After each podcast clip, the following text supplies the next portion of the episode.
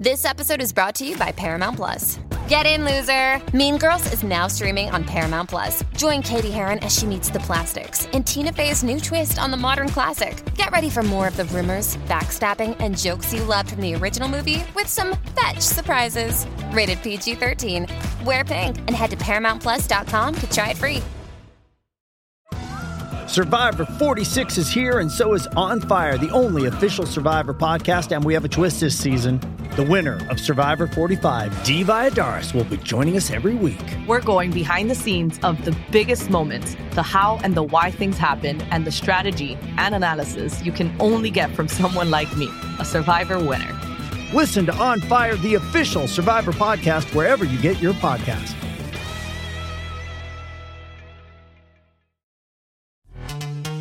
This episode is brought to you by Pepsi Wild Cherry. Pepsi Wild Cherry is bursting with delicious cherry flavor and a sweet, crisp taste that gives you more to go wild for.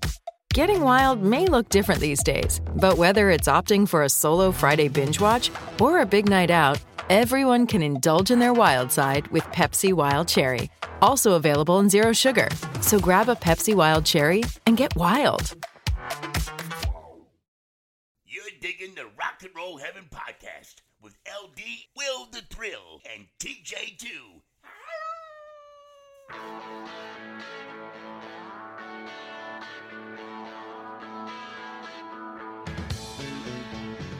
Hey guys, welcome to Rock and Roll Heaven podcast, where we talk about the lives, careers, and deaths of famous musicians. I am your host, LD. Along with me for the ride, as always, is Will the Thrill. Greetings and salutations. If you're wondering why he doesn't have a beer, it's because it's like 10:30 in the morning. I So, considered it though, just so you know. He asked. Yeah. I told him it was okay, but he went against it. Now, our storyteller today is Mr. TJ2, the Deuce. That one wasn't That- quite yeah, as that crisp was- yeah, as the that's others. that's really quiet. Well, I can't. Uh, you can't open a beer can twice, so we're just gonna have to let that.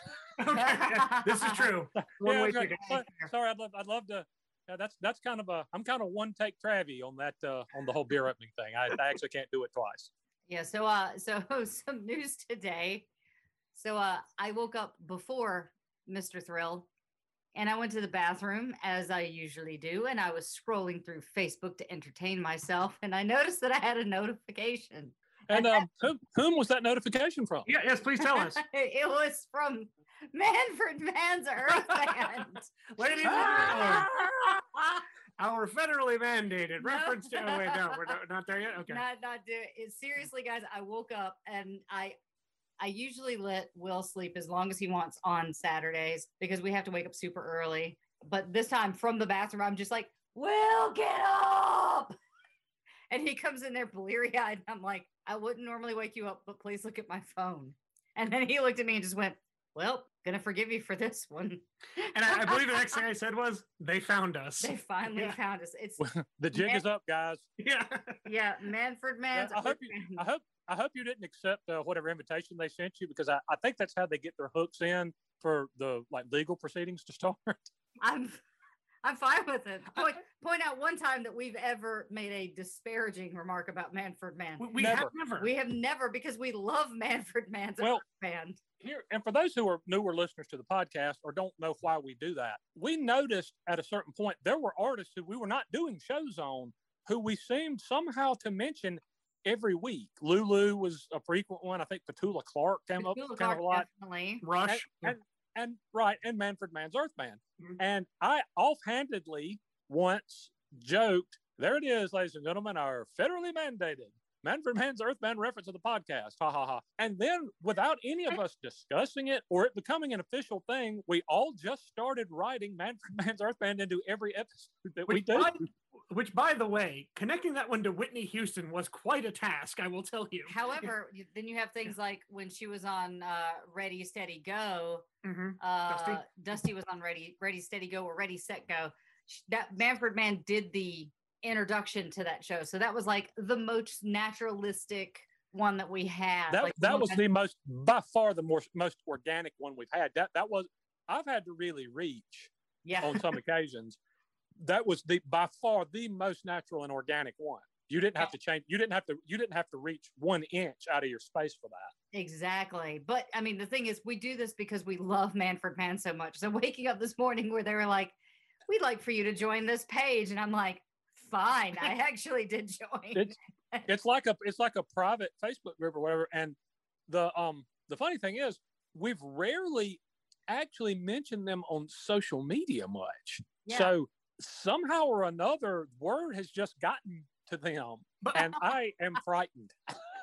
But what's very interesting is in the emails and correspondence we get from our listeners, they often reference Manfred Mann. yeah. And so maybe it's the kind of thing that's it's sort of blossomed out of, you know, like I said, that organic approach to including them in our episodes to to some I, I think Pandora's box is open here, guys, we can't close it.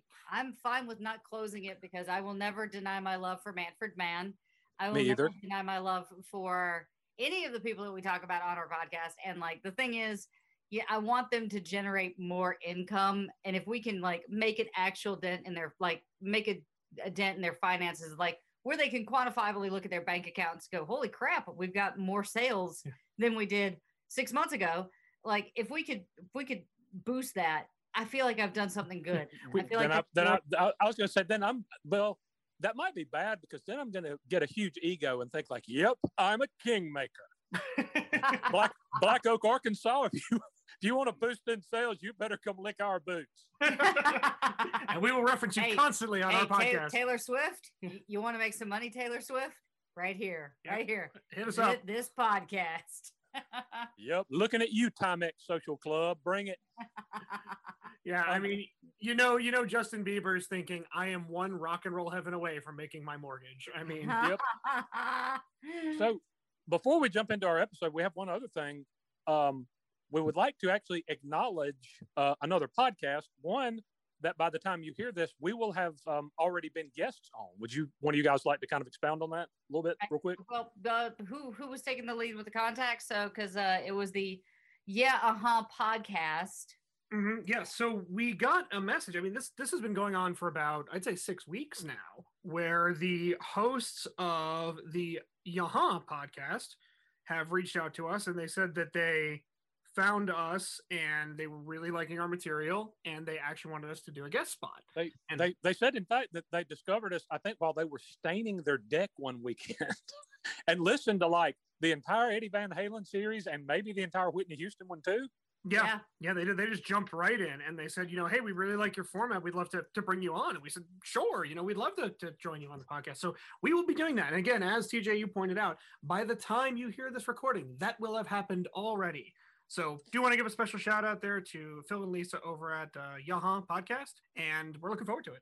And, and Yeah. you, you, they're easy to find. Just Google "Yeah, uh huh" podcast, and, and you'll you'll be able to find them pretty easily that way. And we and we really really appreciate it, and um, it's it's it was a very cool experience. And uh, you guys go check them out. Yeah, and they seem to be like us, very into music, and they've picked some interesting topics for us to discuss. So I'm I'm looking Yep. forward to it. Oh yeah. Yes, sir. I, I mean, you I think you guys are gonna understand how deep the malice goes for the Rock and Roll Hall of Fame. Oh boy, Yeah, I, I wish I had the Pete Townshend interview clip. I would play it. Yeah. Uh, have you heard that one, TJ? I don't think I have. So uh, the great Pete Townshend was interviewing with one of their uh, cronies from the Rock and Roll Hall of Fame, and crony is a good word. yeah, it, the interview is clearly not going well, and the interview refers to the folks as icons, icons, icons.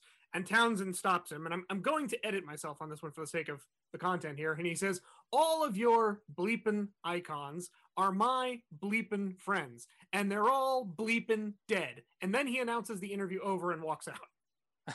You know what? Okay, now that you say that, I actually have seen. Yeah. that. I didn't realize that's who was interviewing him. Though. Oh, yeah. Yeah. It was Pete Townshend. Yep. nice, very good. Okay, well, we are uh, going to dive right into part three of Tom Petty. Part one now, and we, we're not going, uh, we have not gone in order sequentially, i.e., start with his birth, end with his death. We actually started with the Traveling Wilburys because that was kind of a part of his career that stood alone, and we're all big, big fans of, of the Wilburys. Um, and then we did in part two, early life. So uh, in our last episode, we started with Tom's early life in an abusive home how he developed a love for music and founded the band Mudcrutch. They had left Gainesville, Florida for Los Angeles, had gotten a deal with Shelter Records, sucked in the studio by their own admission, and put out one single that totally tanked. Was it The Mike label- Campbell who wrote that in his journal? He was just like, we Uh, yes, we suck. Oh, I think we got our single. And then the next day, we don't have our single. Then the next day, we uh, we drank too much and didn't get anything done. And then like the next day, we sucked. We totally suck. um, now the label dropped the band but kept Tom and had planned to do a solo album with him. Keyboardist Benmont Tench was offered free studio time by a friend studying to be a recording engineer. He put together a little band to cut a couple of songs that he had written, but he invited Tom over to play harmonica and give him some pointers on singing into a, a professional microphone, which he'd never really done before.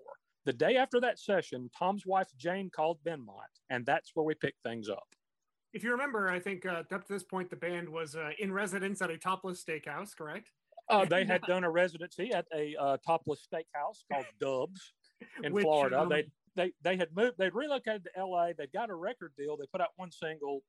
It tanked. The uh, label essentially had some like financial problems and said, "Okay, well, like we really like Tom and his songwriting. The rest of you guys are uh, fired." Yeah. And I think Tom managed to beg and get to keep Mike Campbell. But so Benmont and uh, the rest of the band were just kind of cast out. And they were hanging around LA though, and they, they didn't have a, a problem with Tom or Mike. They still had a good relationship. But so Benmont puts this little band together of mostly Florida musicians who had relocated to Los Angeles. And when Tom heard them, he really, really liked them. So they talked a day or so later, and again, Tom's wife reiterated to Benmont that Tom had really liked playing with that group of Florida musicians that he put together. Now, if you, if Tom? you go back, I remember you had said that the union of Tom and his wife up to this point was a bit uh, rushed, shall we say? It was, uh, yes, I, I believe the term I used was uh, they, they got married as, uh, quickly out of nowhere, sort of like a shotgun blast. Huh. Interesting. And you could take that in every way that it could be meant.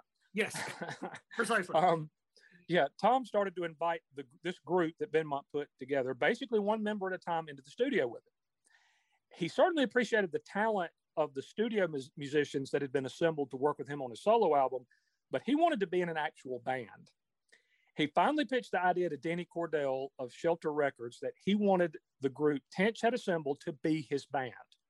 And so, with Mike Campbell on lead guitar, Ron Blair on bass, Stan Lynch on drums, and Benmont Tench on piano and organ, Tom Petty had his band. The only question was what to call them.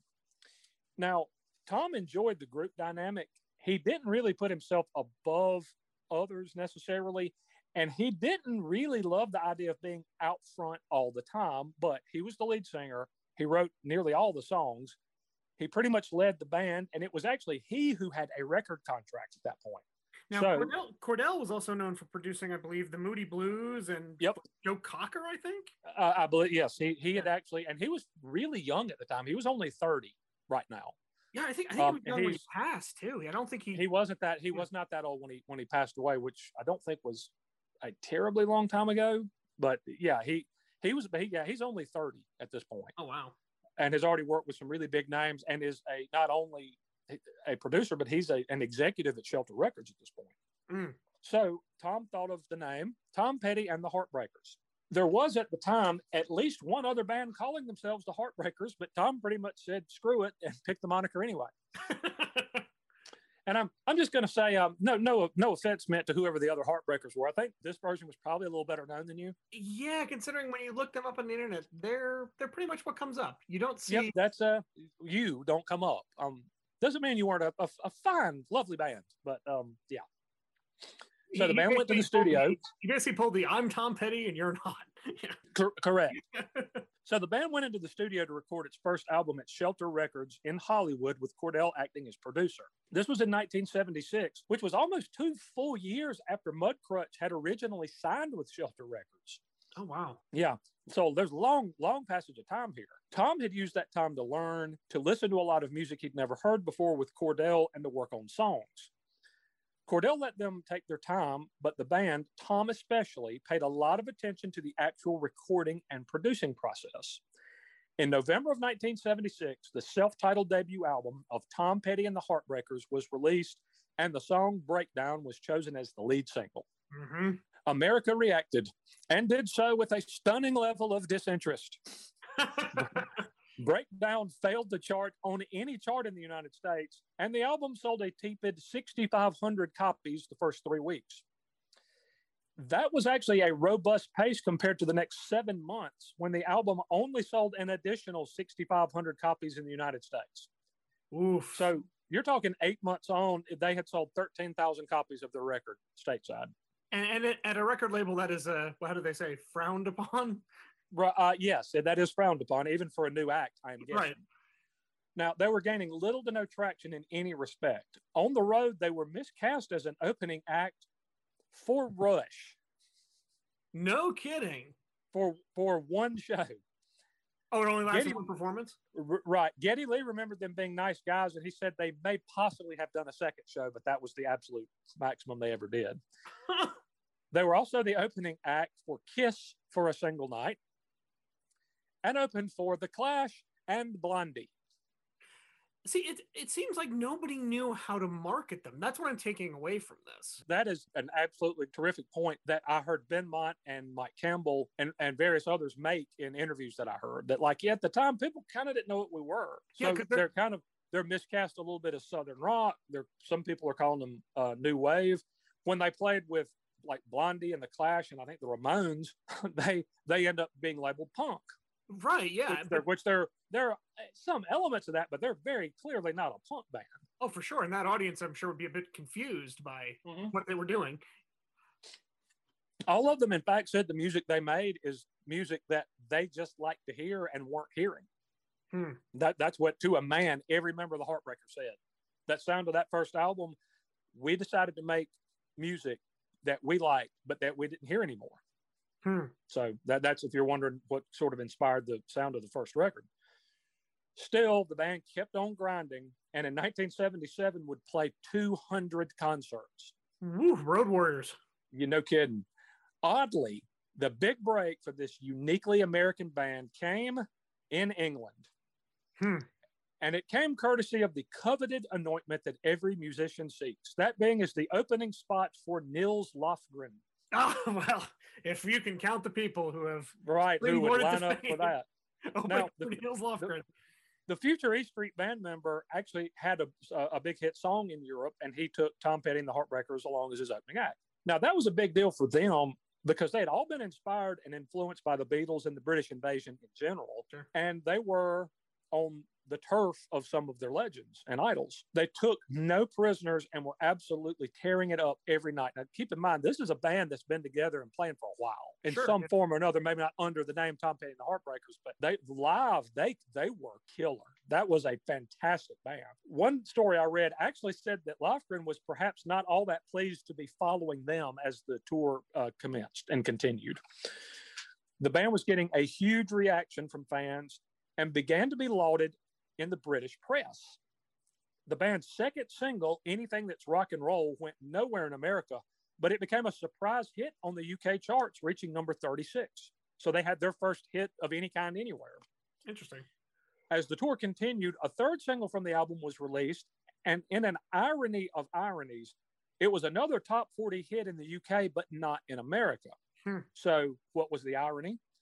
The band had actually been in the studio recording this song on July 4th, 1976, the bicentennial of America declaring its independence from England. It, in fact, has a variation of America in the title. hmm It's probably a surprise for many to realize that though it's now considered a rock classic and an absolute standard that's been played on the radio at this point millions of times, it never charted in the United States. That's insane.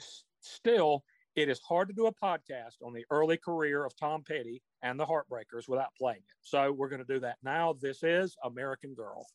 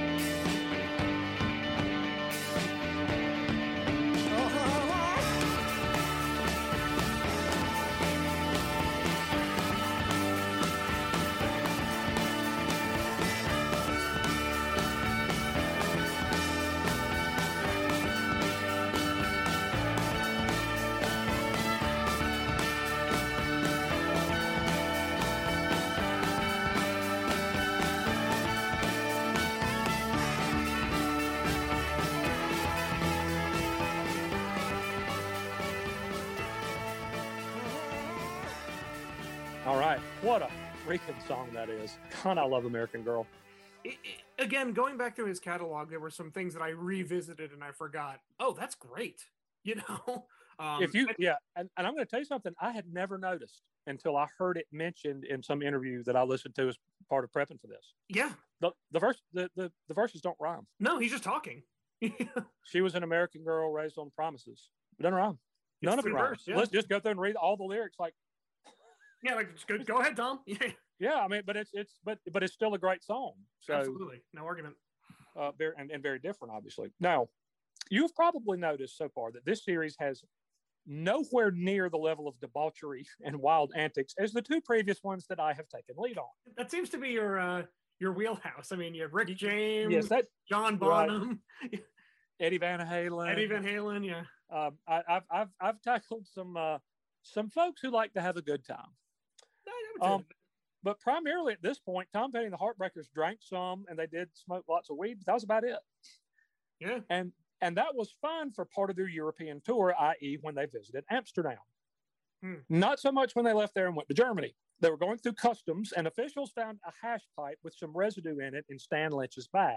Oh. So they pulled the whole band out of line, which was a problem I can. since bassist Ron Blair had a large brick of hash in his bag. Jeez. Everybody else had dumped their stuff when they left Amsterdam, knowing like, eh, we can't get caught with this, you know, going to going into a, a new country or whatever. But Lynch But when his- meeting, I guess. Sure, but when his bag was searched, Tom was sweating it out, uh, to be honest, but he had no reason to. No drugs were found. Quote, he smiled at me. His whole teeth were black. He's got the whole lump of hash in his mouth, Tom. Oh, oh hell. So, producers of a TV show that they were to appear on came and rescued them. Blair was reportedly high for several days, but somehow managed to stand upright and play bass for almost 40 minutes on German television that day. Fantastic. Yes. The positive press and reception the band received across the pond sort of jump started things for them in America. The first album started selling. It reached number 55 on the Billboard album chart and eventually reached gold status.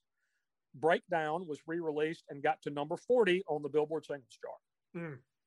In 1978, the band released its second album, You're Gonna Get It. It hit number 23 on the charts, and like its predecessor, it went gold. A couple of memorable songs on that one include I Need to Know and Listen to Her Heart. Now, the latter was apparently written as a middle finger at Ike Turner. No kidding. Yeah, so Petty detailed that uh, once while he was on the road, his wife Jane went to a party with Denny Cordell from his record label, where she was cornered and hit on under kind of sketchy, slightly threatening circumstances by Turner. He was a bit, he was a bit aggressive. I'm assuming. Yes. Okay. Uh, the record label wanted him to change the line, however, of you think you're going to take her away with your money and your cocaine to your money and your champagne. He refused, and the Huh. line stayed intact. It wasn't the last time Tom's drug references would be subject to censorship, which we'll touch on much later in the series, Comically so. um, yeah. nor his last battle with a record company, which we'll get to Mhm. very shortly. This kid's is called foreshadowing. Um, we now come to something that turns up about every other episode on Rock and Roll Heaven, like Cheesecake on the Golden Girls and Kenny dying in horrible ways on South Park. Tom and the Heartbreakers were filling arenas. They had two gold records to their credit, and they were broke. And yep, the record company took it all. There, there you go.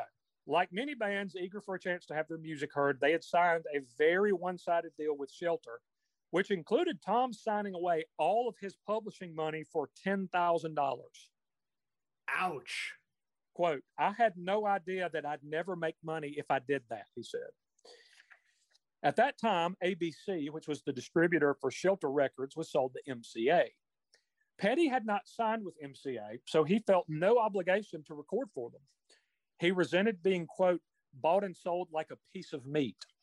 It was Hmm. at this point that Tom outsmarted MCA and almost upset the apple cart in favor of artists and against labels forever. We're going to talk extensively about his next record in just a minute because it's a great one, but Yes. he decided to self finance it and intentionally ran up as big a price tag as he possibly could. He reportedly spent five hundred thousand dollars on the album. And what year was this? This is uh, you're getting to about seventy-eight, maybe I guess. So for those of you playing along at home, five hundred thousand dollars in 1978, uh, 78. converted to current day terms, uh, Yes, monetary units would be what? Oh my goodness. It's over two million dollars. Wow. So Yeah. and and and he's and then he's self financing it, and he doesn't have any money. so Because the record company, he, he was making nothing off this first deal. right, but this is this actually turns out to be a brilliant move, as you'll see in a second. Yeah. I So he, he he runs up a five hundred thousand dollar price tag on the album, and then he refused to deliver it to MCA.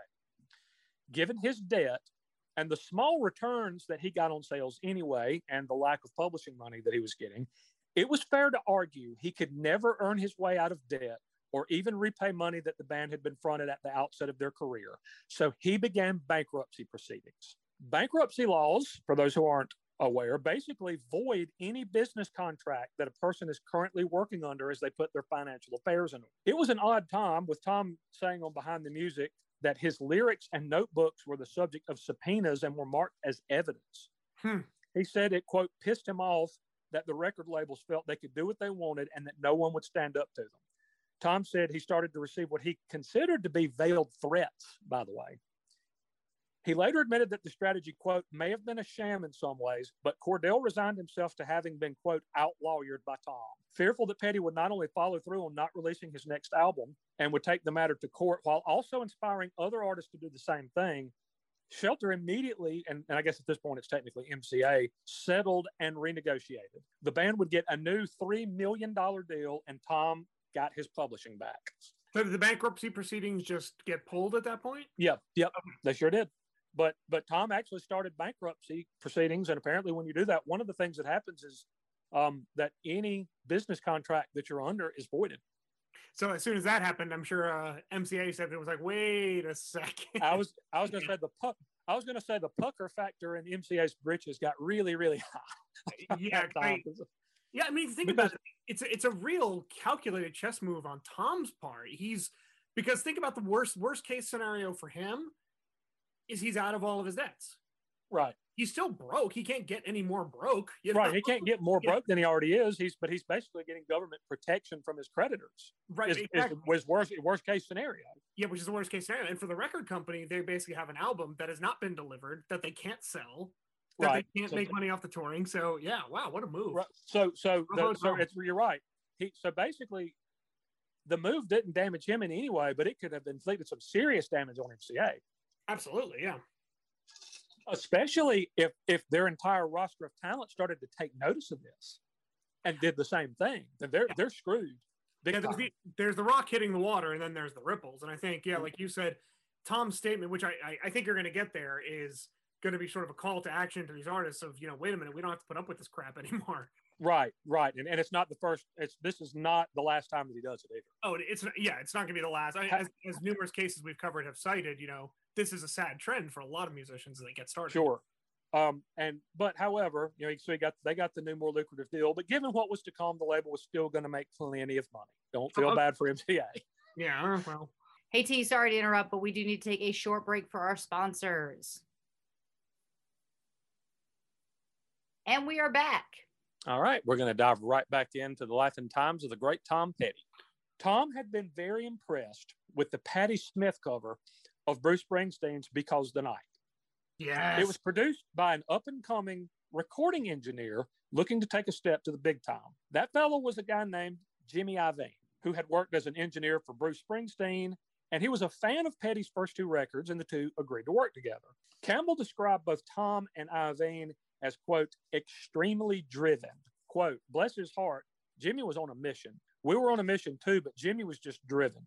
He wanted to make the best record ever made, and he wanted to be the guy to do it, Mike Campbell said. On Rick Rubin's podcast, uh, Tom's daughter, Adria, said that though she was young at the time, she remembers, quote, losing dad to Jimmy Iovine while they worked on the album. If they weren't in the studio working, they were on the phone talking about being in the studio working Hmm. almost round the clock.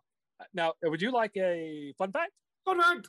Iovine heard a demo of a song that Tom actually intended to give away to the J. Geils band. And he Uh-huh. apparently lost his mind at the idea of the song being given away, which proved to be good instincts because the song he insisted Tom keep and not give to the J. Geils band was Don't Do Me Like That. No kidding. Yeah.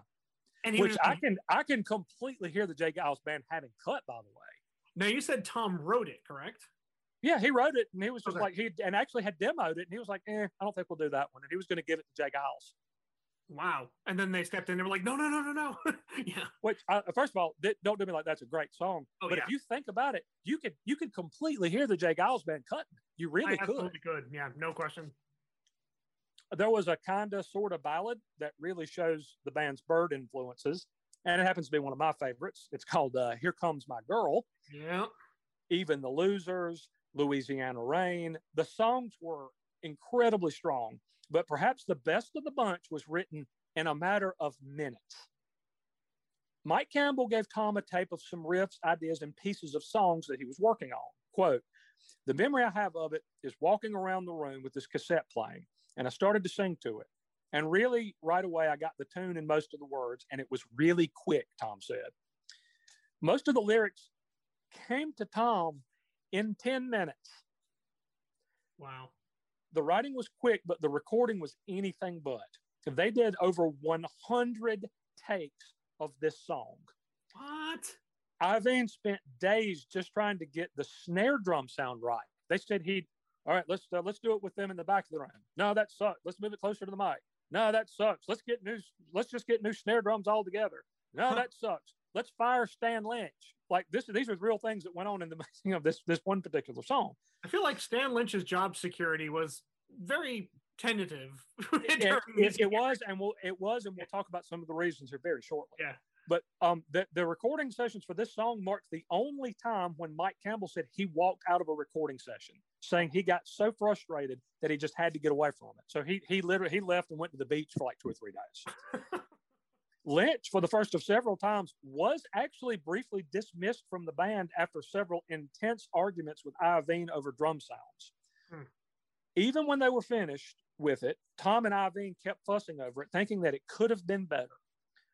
But they eventually just had to turn the thing in.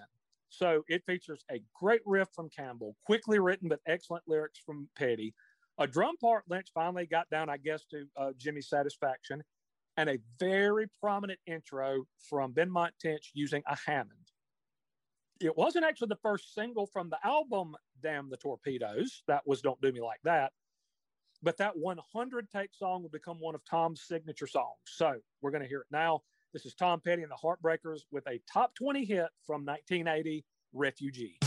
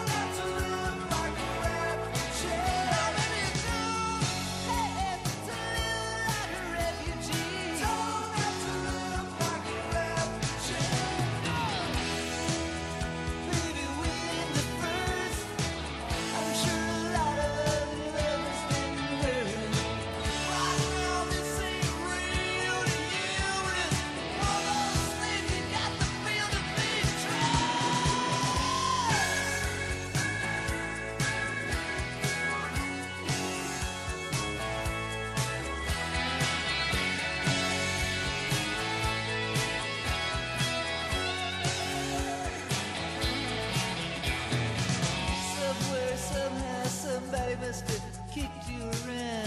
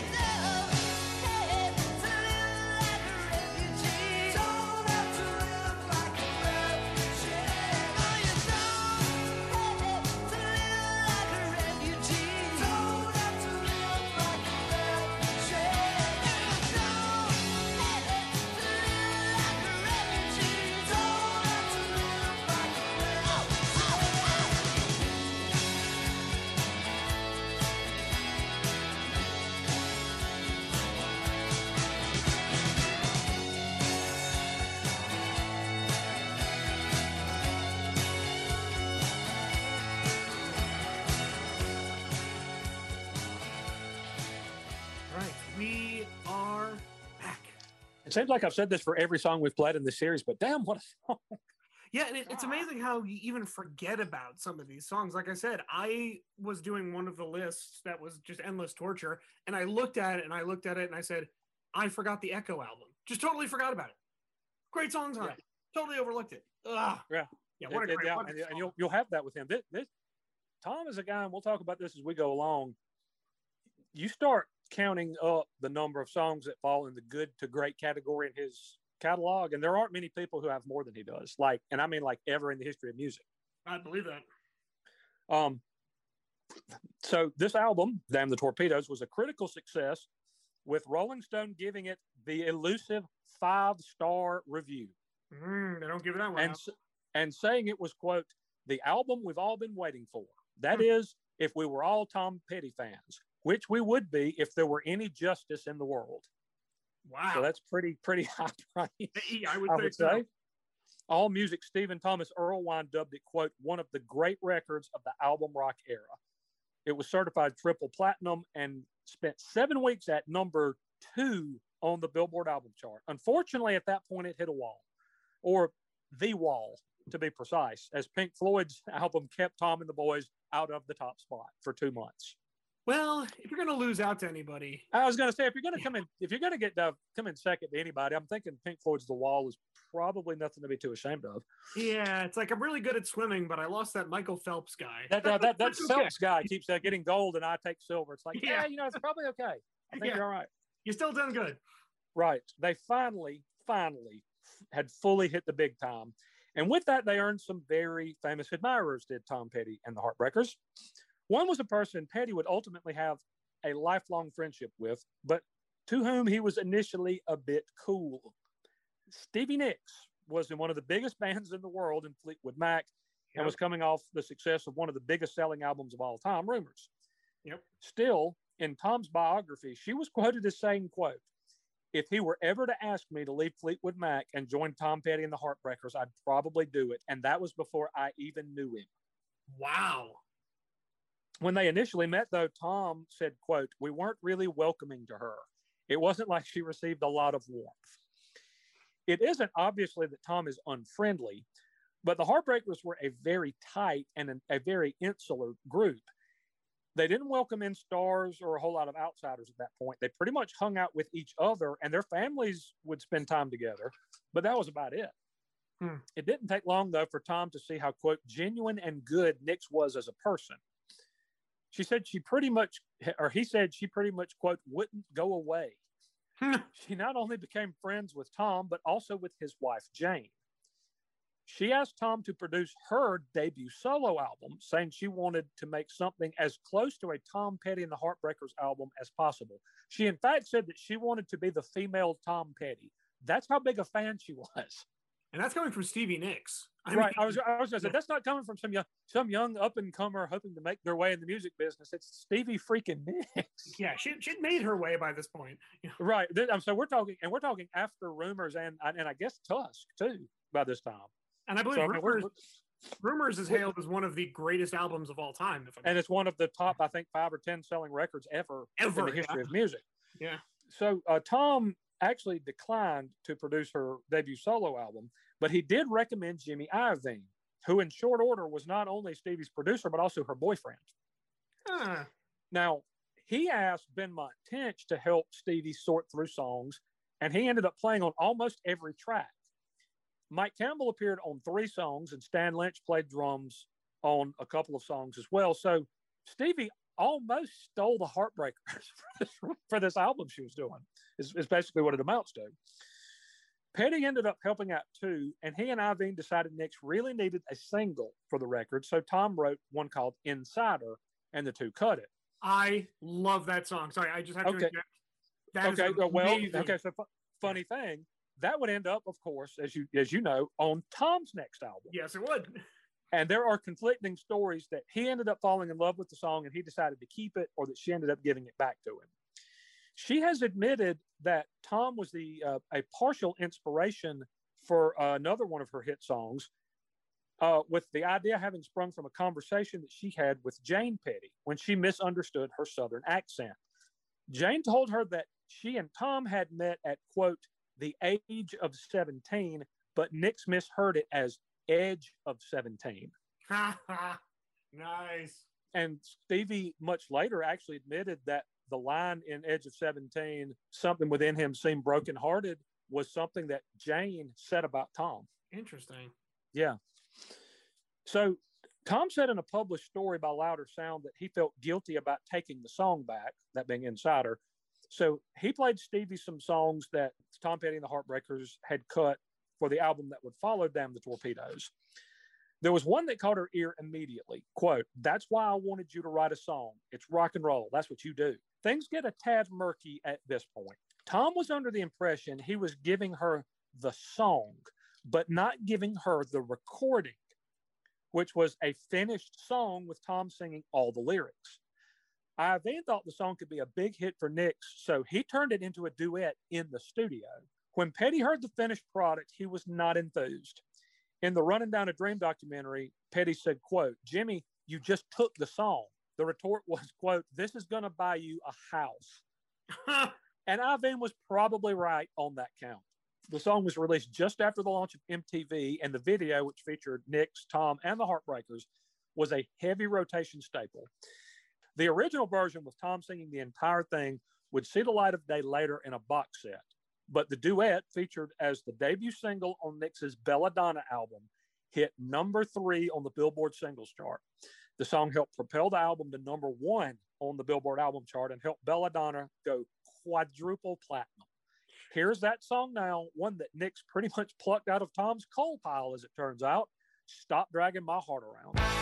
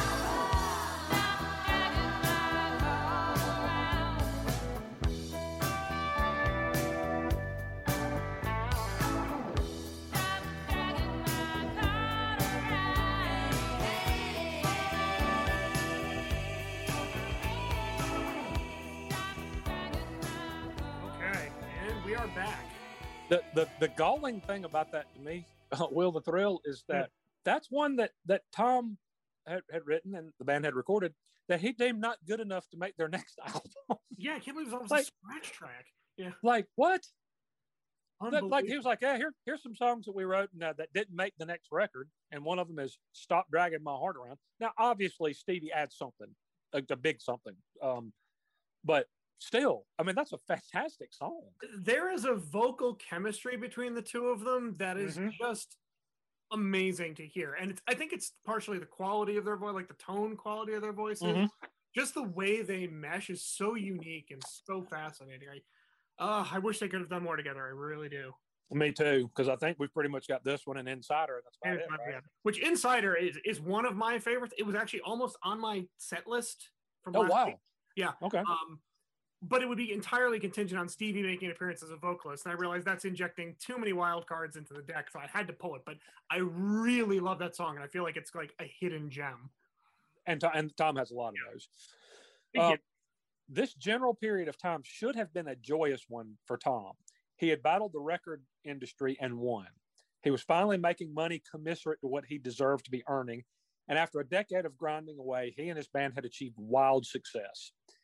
It was tempered a bit, though, by the death of his mother, mother during the Damn the Torpedoes tour. Hmm. On one of his last visits to see her in the hospital, someone, likely a nurse, who thought that she was executing a nice gesture, had basically covered his mom's bed in news clippings about Tom.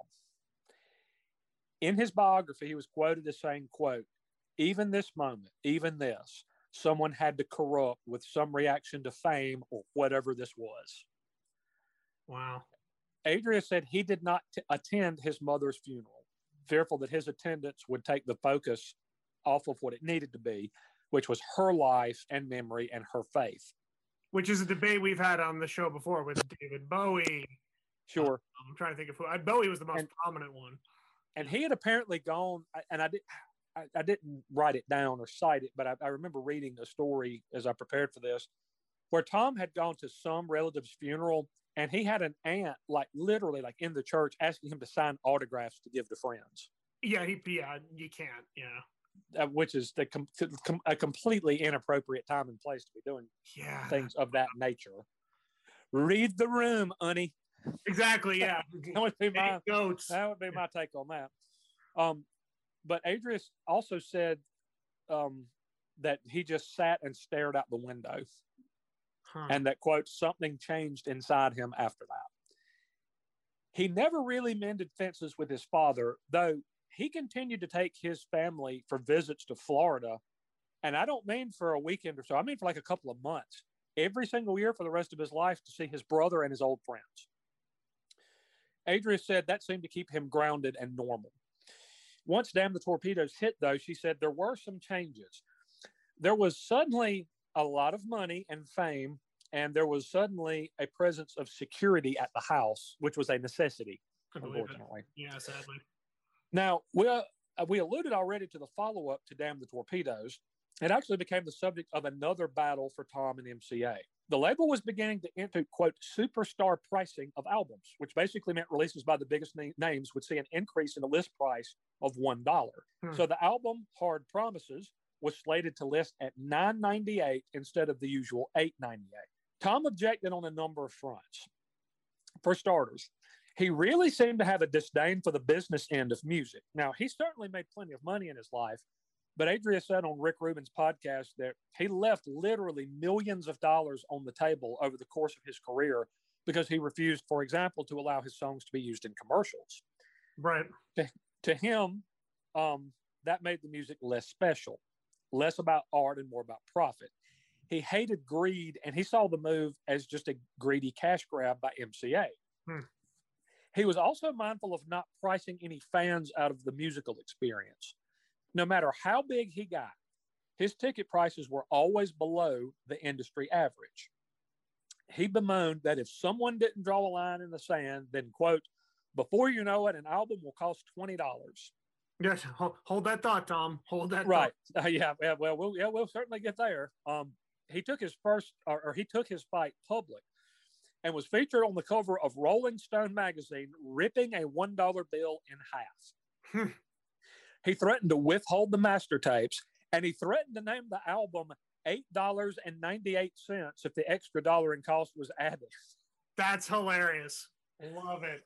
He even launched a miniature tour he called the quote lawsuit tour to help pay legal expenses. Yeah, because I, I had heard that rumor and I wasn't sure exactly how to tie it in the, the lawsuit mm. tour. Yeah, The that- lawsuit tour, yes, he, he actually launched that to help pay for legal expenses in this fight. Eventually, MCA relented and agreed to keep the cost at $8.98. He said he was kind of surprised by the reaction from other artists. He figured once he opened the gate, others would come in, quote, but no one ever did. Of course, not many people have Tom the, the stones that Tom seems to have had either, to be honest with you. yeah, he was he was very forthright with this with this with this battle. I mean, Absolutely, and, and, and on every front. Yeah. Hard Promises was was finally released at eight dollars and ninety eight cents. It hit number five on the Billboard chart upon its release, and it went platinum. which is interesting. It was worth- because Tom Yep. came from you know a, a lower class household. He wasn't one of these people that you know had been around money. Essentially, he was broke. He was broke. He was broke. He was broke, and then he got money, which, as we all know, can be a formula for for disaster. Right. But you know what? Uh, from from everything I read from his daughters and his bandmates, Tom always had the idea in his mind that he was still that poor little kid who was the fan. who could barely afford records, could barely afford concerts and stuff. And so he all he he tried to keep fans, especially ones on the lower tier economically, in mind with everything he did. Yeah, which is amazing perspective because again, we do see cases not only in the music industry but through all industries where people go from zero to millions, and that Mhm. perspective goes with it. You know. And and right, and it doesn't often go well, but in, in Tom's case, it, it it it never was never really a problem. Wow. Um, so anyway, so that this album finally comes out after a lengthy delay. It was worth waiting for. And speaking of waiting, let's hear the biggest hit off that record. This one hit the top 20. It is The Waiting.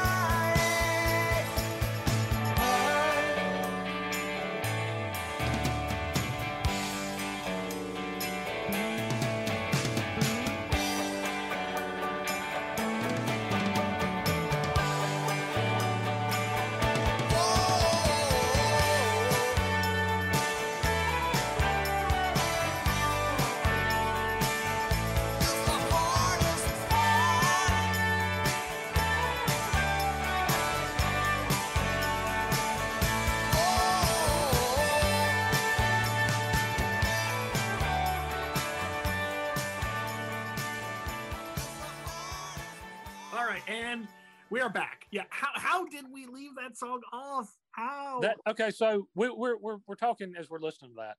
If you've, I, I, hopefully everybody's heard our uh, episode one of the series by now about the traveling Wilburys, where I was a complete a hole and came up with the worst discussion point ranking thing we've ever done. And but where you we pretended that the Wilburys were all still alive and touring, and you got to craft you got to craft the set list. And none of and neither Will nor I picked the waiting, and we're angry at ourselves because holy God, that's like the one of the best songs Tom ever did. It's one of the best songs anybody's ever done. Yeah, uh, of that one, my scratch list for Tom was like two other lists on its own. I mean, it was just Mhm. insane. Ugh.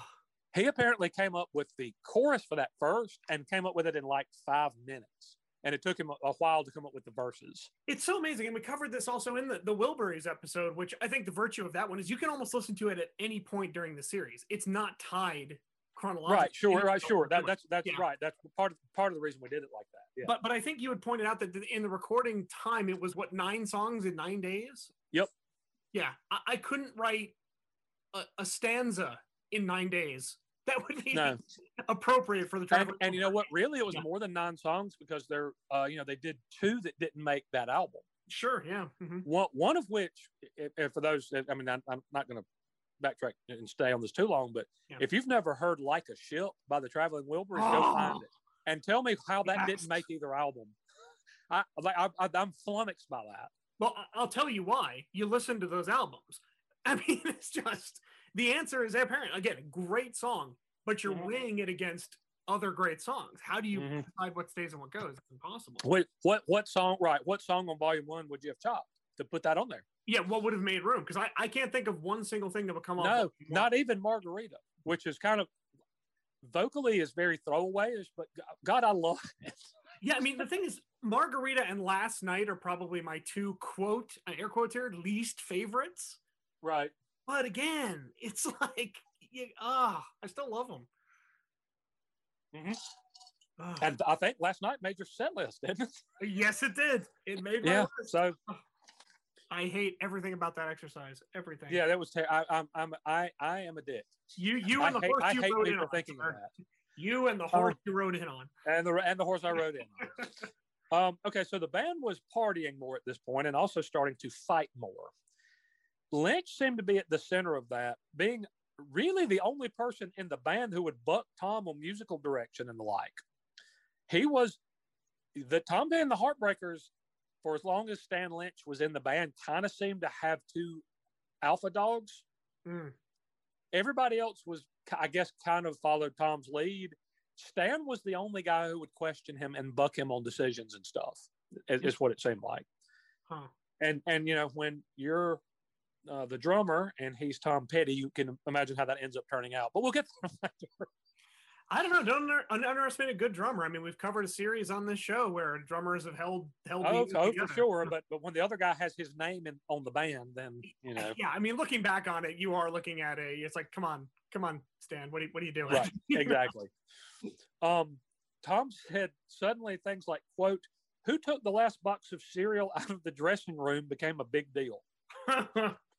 Perhaps because of all that, because he had a new family and he was frankly burned out from constant touring. Ron Blair not only quit the band, he quit the music business entirely for 20 years, Whew. decide, deciding instead to open a women's bathing suit store, which, I mean, there are worse pursuits than that, um, I would say, but However, Yeah. the, the the pivot away from music is quite quite uh quite dynamic. that, right, quite dynamic. So he just, he quits music I'm going to okay, stop now- playing for Tom Petty and sell women's swimwear. And I'm going to sell uh, bikinis. That's what I'm going to do. so how do you like that? Now, right now, in 1981, Tom had produced an album for one of his childhood heroes, that being Del Shannon. nice. As he did, he took notice of his bass player, a guy named Howie Epstein.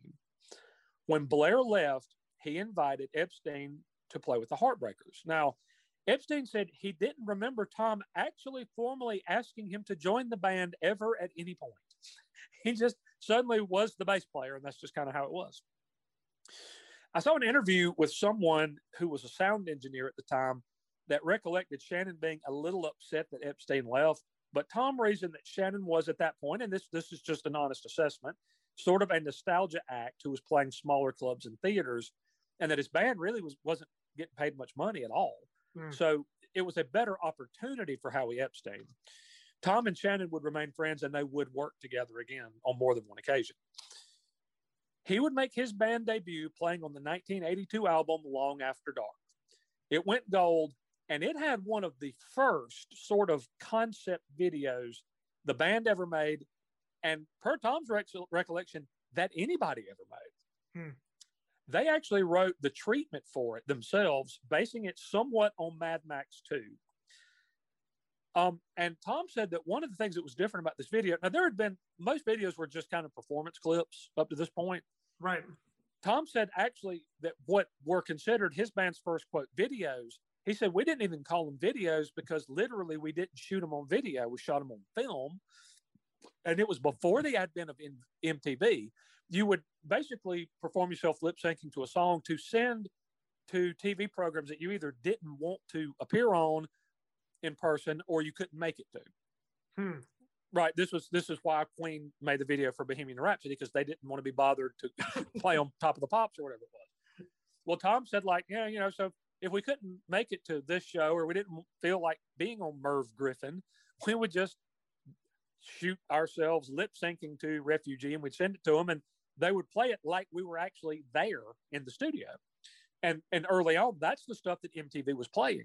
So then people actually start treating videos as their own art, art form. Bowie was was a very early um, person who who did that. Um, Absolutely. yeah.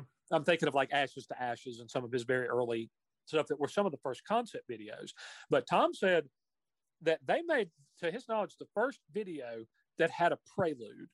That when the even with high concept videos like Ashes to Ashes with David Bowie, when the video starts, the song's already playing.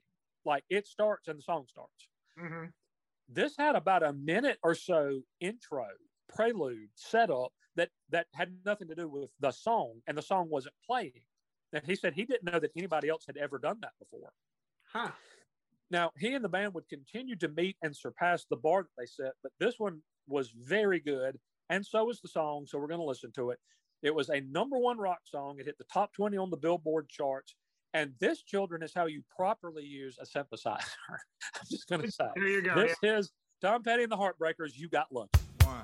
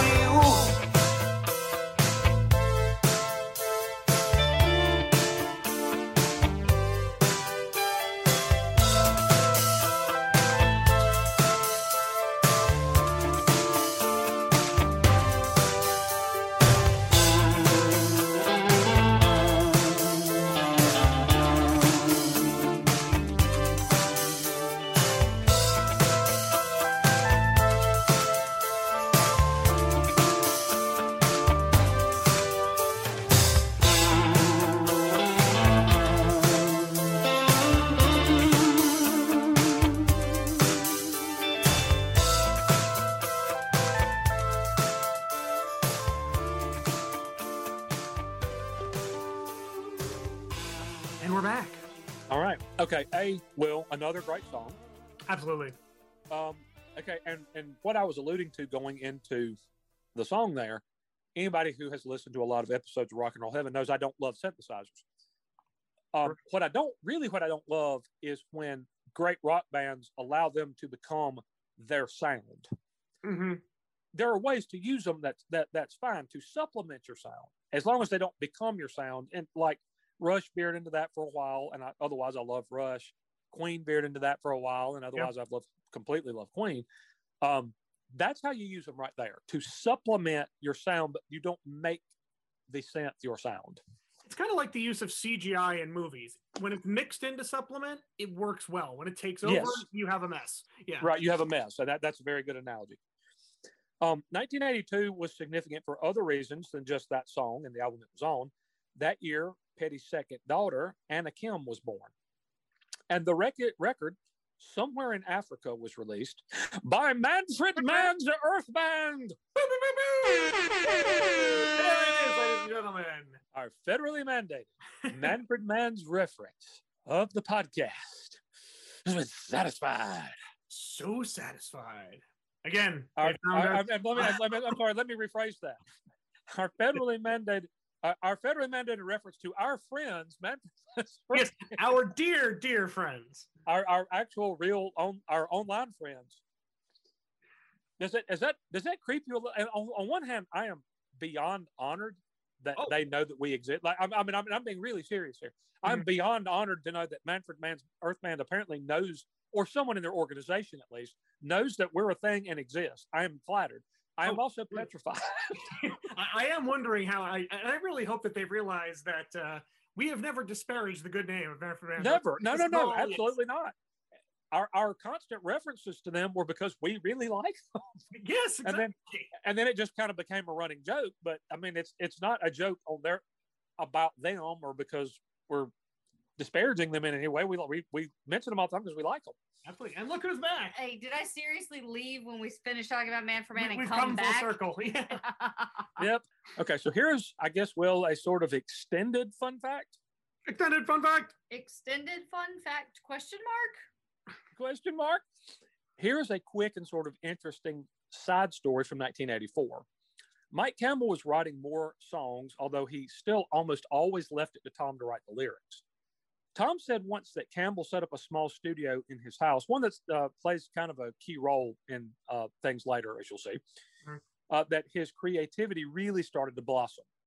So Campbell brought a tape of something he was really happy with for Tom and Jimmy Iovine to listen to.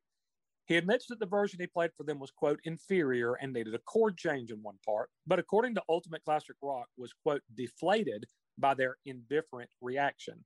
And I actually read another story that said Tom was maybe a little cool to it because it was very heavy on synth and drum machines, which they used some, but only sparingly, and they never allowed that to be like really at the forefront of songs so much. Mhm. Still, he worked to improve it, and later, at the suggestion of Iovine, pitched it to Don Henley, who was working on a solo album. He said that Henley listened to it while they sat at a large table. After showing no reaction at all, sitting with his eyes closed, at the end, Henley said, quote, maybe I can do something with that. Shortly thereafter, Campbell got a call from Henley who said, quote, I just wrote the best song of my life to your music. To which, Com- to which Campbell said, cool, can I hear it? I mean, and, very typically, it's all about Don. Right. Don it required a key change. No, it required a key change to fit Henley's voice. And Campbell said he actually ended up freestyling the famous solo at the end of the song. But that is the story of how Mike Campbell wrote, Tom Petty passed on, and Don Henley recorded The Boys of Summer. That's crazy. Ah. That is absolutely crazy. Yeah. So that not now obviously if Tom had written lyrics, it would have been something other than The Boys of Summer. But that's how close that was to being a Tom Petty song. But the music And, was and Don and Don never being presented with it. But the music was all written by Mike Campbell. You're saying? All written all written by Mike Campbell. Absolutely. Wow. The album would take a really long time, the next one would, by Tom Petty and the Heartbreakers, for the band to produce.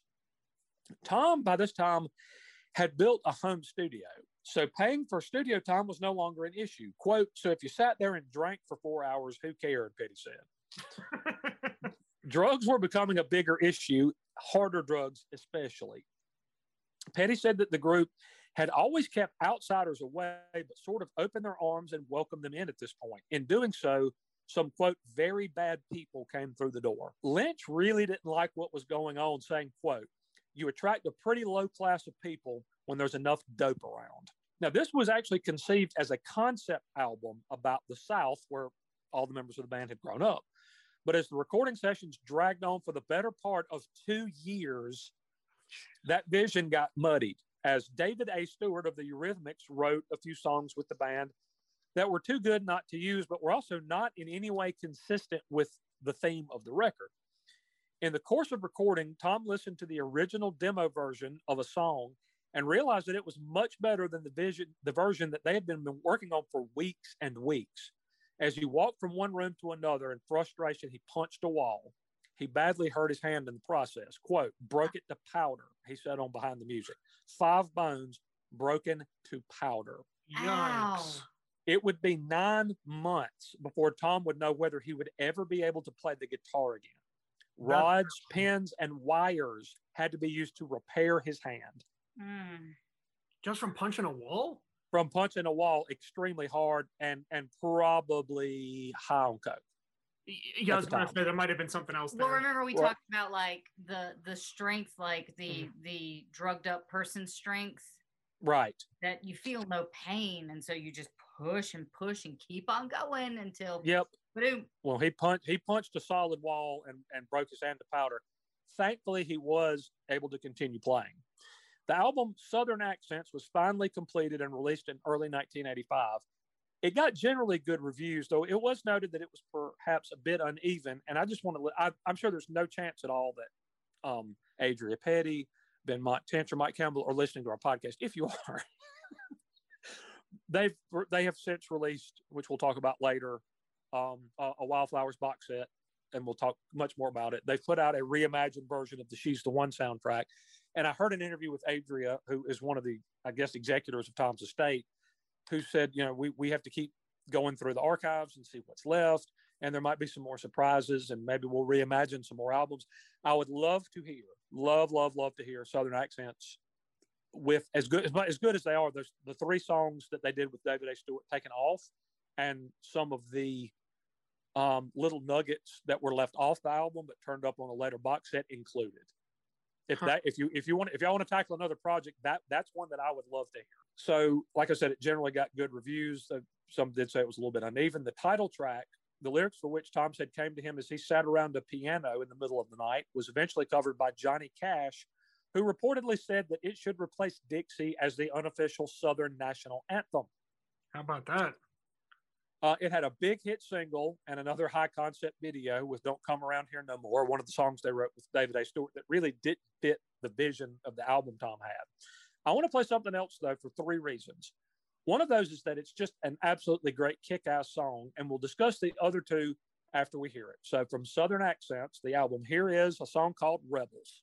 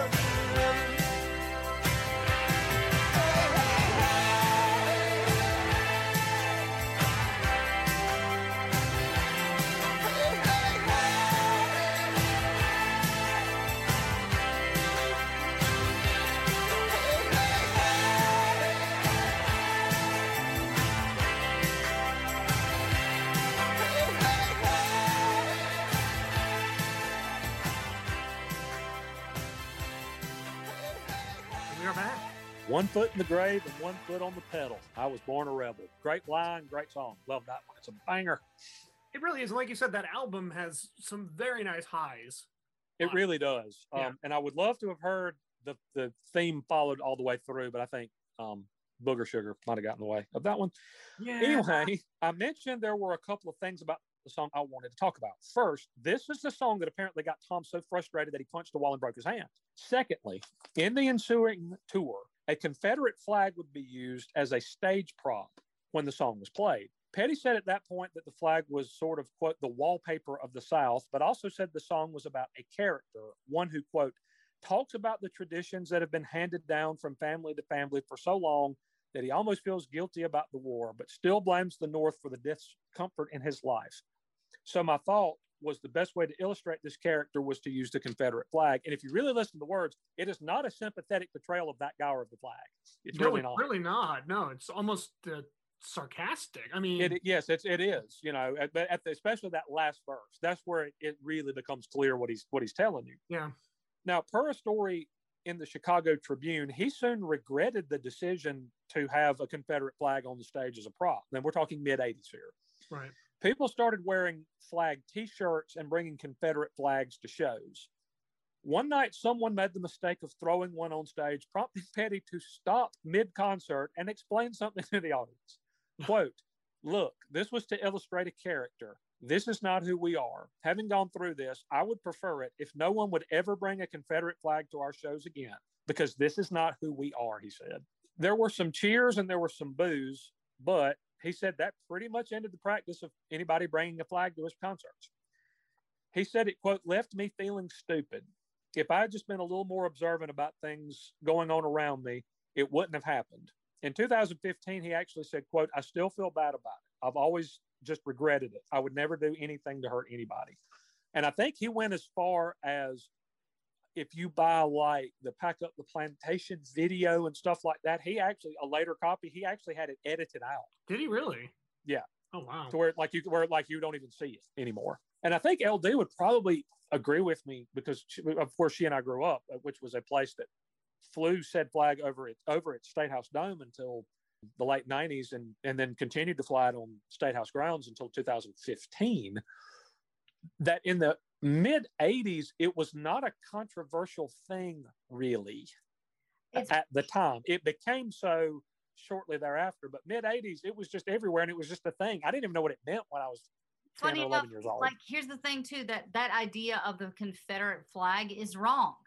At no point was the Confederate flag actually flown in battle. Uh, the, it's really interesting. There's a, a fantastic video on the history of the Confederate flag from the company Cracked, and it just basically shows you like, yeah, um, no, that that was never a flag for us, like ever, and people adopted it, and they were mistaken, and you know, I but did. but again, but I- again, you went- you went to Myrtle Beach. It was on every float. I didn't even Oh, know yeah. what it meant. It was yeah. Is people wore it on T-shirts. It was on people's cars. It was just like Yep. something. Like I was ten. I didn't know what the hell it meant. Yeah, is Myrtle Beach a fair example here? Uh, That- that- okay, that's actually Yeah. a really good point. Yes, Yeah. that's probably a it's it's Myrtle Beach. It's sort of a the dirty myrtle is not a good Yeah. example of anything. But anyway, his intention was different than the way people took it, and so he stopped. Is basically is basically what I'm, I'm getting at. When the band went to record its next album, Petty had, had a conversation with Mike Campbell that left the guitarist wondering what the future held. He said in an interview I watched that Tom told him, "quote I've had enough."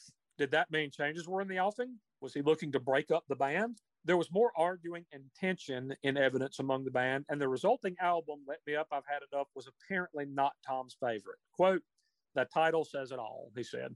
I would also say that if we were to rank all of Tom's albums, all that he was associated with, that's probably next to last for me. That one. Um, and now it's not, now even, even at that, it's not bad. It's not like Van Halen 3 or something like we discussed earlier in the year. It's not bad. It's just, it's not as good. That one and The Last DJ would probably be the bottom two for me. I'm thinking, Will. and it's interesting that you brought up Van Halen again because I feel like they're like when you look at Tom Petty, there's I feel like it's almost like grading on a curve. It's like a bad Tom Petty album. Still, by Right. comparison to any other album, it's gonna be a good album. But uh, Van Halen three is clearly the exception. Um, yes, a, a very notable exception for sure. of a great band who has a great catalog, with an exception. Crapping out a gigundous turd. Right. The album sold well and had a hit single with the Bob Dylan co penned Jammin' Me, but Tom would soon have much more to worry about than just trouble within his band. On May 17, 1987, just weeks after the record was released, Tom and his family were starting their day at their California home when one of his daughters screamed that the house was on fire. Petty said as he turned corners, he was greeted by walls of flame. He actually watched his housekeeper go up in flames, though she luckily escaped with burns to her hands and her scalp and, and no more serious damage. He got everyone out and actually had to crawl to safety on his belly as thick black smoke had left a pocket of only about three feet near the floor with clean air. When Tom got outside, he grabbed a garden hose to try to start spraying the fire, but said it melted in his hands. Yikes. By the time Tom's manager, Tom, Tom Demetriot, Tony Dimitriades, arrived, he said the house was, quote, nothing but rubble. All that survived was his basement recording studio. His family went to a hotel and were provided with clothes by Annie Lennox, by the way. Wait, wait, wait, wait, what? Hold on. Annie Lennox. I'm really, Annie Lennox, who lived near was fine. Tom, provided them with some clothes. I really hope that it was that outfit from Walking on Broken Glass. Like his I'm daughter's just like sitting in like like his daughter's sitting in a Motel Six with like that red thing over her head. Right, that that that that elaborate hat. I just maybe Tom picture- could have worn her. Tom could have worn her tuxedo from Sweet Dreams, I guess. Yes. Um, he All I arrived at is like knock on a hotel door, he opens up, it's Annie Lennox with a Mary Poppins bag being like, I got you. Tom arrived at that hotel in jeans, a t-shirt, and no shoes. wow. Investigators determined that the fire was in fact an act of arson. what? Someone poured someone poured a flammable liquid on the back back steps and lit it, probably aware that with it being early morning, Tom and his family were inside. So it was both an act of arson and attempted murder. Jesus. Quote, we were shaken by it for years, Tom said in the book Conversations with Tom Petty. Quote, it's sort of like being raped, I would imagine. It really took a long time. And it was 10 times as bad because you knew that somebody just went and did it. Somebody tried to off you. Wow. Jeez. He actually had trouble using the word fire in lyrics for some time. He would quite famously write a song about the experience in the not too distant future. The arson case was never closed, but it was never solved either. So they don't know who did it. They still to this day don't know who did it. In the Rick Rubin podcast I've referenced a few times now, Tom's daughter Adria said the tour that her dad and his band went on just days later, opening for and backing Bob Dylan, was just the escape they needed. They had no home, so the entire family went on the road. Tom would make some important new friends while on tour, namely George Harrison and Jeff Lynne, that would change the course of his life. Working with them in the near future would likely provide a shot of creative juice he needed after working with the same people for more than 15 years. Touring with Dylan was good for he and the band too. Adria said one of the last things her dad ever brought into the studio to play for her was some recordings of that Dylan Petty tour. He remained incredibly proud of that work. She said, in some ways, the fire actually proved to be, quote, regenerative. A phoenix would soon rise from those ashes, and soon so would a full moon. Hmm. And with that, we're going to wrap up part three of our series on the great Tom Petty. Two more parts still to come in this one. But as we did each of the first two weeks, I have a little discussion point, a little ranking, a little debate that uh, we do at the end of each episode. Now, the first week, everyone hated me because I came up with a, hey, wouldn't it be swell if we each did a pretend traveling Wilbury set list? Um, I, I mean, for that, I deemed myself an a hole. I, mean- I mean, I haven't spoken to myself in days. I, frankly, I've, I've just it, it was I, I was really put out with myself for coming up with that that hellish exercise uh, in futility that that uh, I think Will said will will literally never be complete ever. No, it will haunt me till the till the day I die, and then probably haunt me a few days after. So was it how was it like five minutes after we finished recording that episode that I texted you and said I want to change my list? I think it was during the episode. It might have been. Yeah. It may actually it may actually have been during the episode. Like I hate my list and want to change the whole thing. Yeah. So part two, we just had a little discussion about whether or not we felt Tom Petty and the Heartbreakers were a Southern rock band, whether they belonged in the Southern rock genre more specifically. So part three, as I concocted it, I didn't think it was going to be that difficult. And then of course it was. yes, yes, this was not as agonizing as week one, but still a chore. I mean, Okay. I don't actually. I didn't rank them. Was I supposed to? Did I miss part of the? Uh, I look. I put a bunch of words down on a sheet of paper that made Uh, just at the any, time. just your, just ten. They don't necessarily have to be in order. That I, I put, I did put mine in order, but it, it, if you didn't, it's fine. So, what what we're going to do uh, this week is our top ten favorite Tom Petty videos. Now, Tom Petty is not somebody who immediately probably springs to everybody's minds as being a great video artist, but he should be. Agreed, especially because he didn't really like videos. Yeah, from what you told me, you said you had actually read somewhere that he said he really didn't like them and didn't really care to care for doing them. Amazing then that he made so many that were so great and memorable that he didn't know, like right? doing it. Yeah, but he did. He was given, I think, the Video Vanguard Award one year. He was among the first to have a video that really had a theme to it, complete with a prelude that didn't have anything to do with the video. That that and, and I'm, I'm, we we mentioned it a little early in this episode, and it, it'll come up on my list here in just a minute. And then you think about he did some that were dazzling in terms of special effects, in terms of just the theme, the storylines, just everything about them was really excellent. He was somebody uh, like uh, David Bowie, who LD did an, an episode on 138 parts, I believe it was earlier this year, um, who really saw making a video not really as a way to promote the record that was out at the time, but hey, this is an opportunity for me to make a cool little piece of art. So that's what I'm going to Yeah. do with it. And he seemed to subscribe to that theory. Yeah, maybe that stemmed from the not wanting to make quote music videos in the conventional sense. Maybe he was like, well, since I dislike what's coming out, I'm going to go do something completely different. So Right. So uh, that's the uh, assignment for today. Now we have uh, only one write-in. Now we asked our friend and Penelope to participate in all these, and you, but you said that with this one was she just, I guess, just isn't a big video watcher or something. I I think the message she wrote was something to the effect of, I don't feel I know the videos well enough, which is a fair assessment. Sure, sure, that's fine. Um, so and, I, and I would, I would point out um, that her contributions to the first two lists were uh, were outstanding. Yeah, I'm still giving her an A Yep. for the assignment. Oh, oh, oh, absolutely. She still she still gets an A, and then but now we do have uh, uh, one write-in. We do from our uh, Floridian listener, Mark, who has contributed a few times. Okay. He he did create a list for us. Now, I don't want to tip my hand on the number one answer, but his first list he submitted to me was "Don't come around here no more," written ten times. Okay, that's fair. so now I should. Uh, now I do. There's one little caveat I got to throw in here. So Yeah. I'd made my list. Now it was 13 songs long, which was not the assignment. So I had to do. I You had to get do some agonizing. You I failed, do sir. some- You failed I had to do some. I had to do some whittling. I had You to get- take a few off. You lose. So- you get nothing. Good day, sir. Good day, sir. But then Will asked a good question. He said, Now, this can include uh, Traveling Wilburys videos, right? I had not thought about that. So if you included Wilbury's Petty Solo, Petty with the Heartbreakers, Mudcrutch, even, then that, that's perfectly fine. I, I simply, to make the assignment a little easier, chose to just focus on either Tom Petty or Tom Petty and the Heartbreaker videos because this turned out to be more difficult than I was expecting anyway. And to be honest, there's at least one Wilburys video that would have to have been in there, maybe two, and and honestly, one Mudcrutch video. Wow. If you, I don't know if you've seen "I Forgive It All" or not, with featuring Sir Anthony Hopkins, but it is a fantastic piece of work.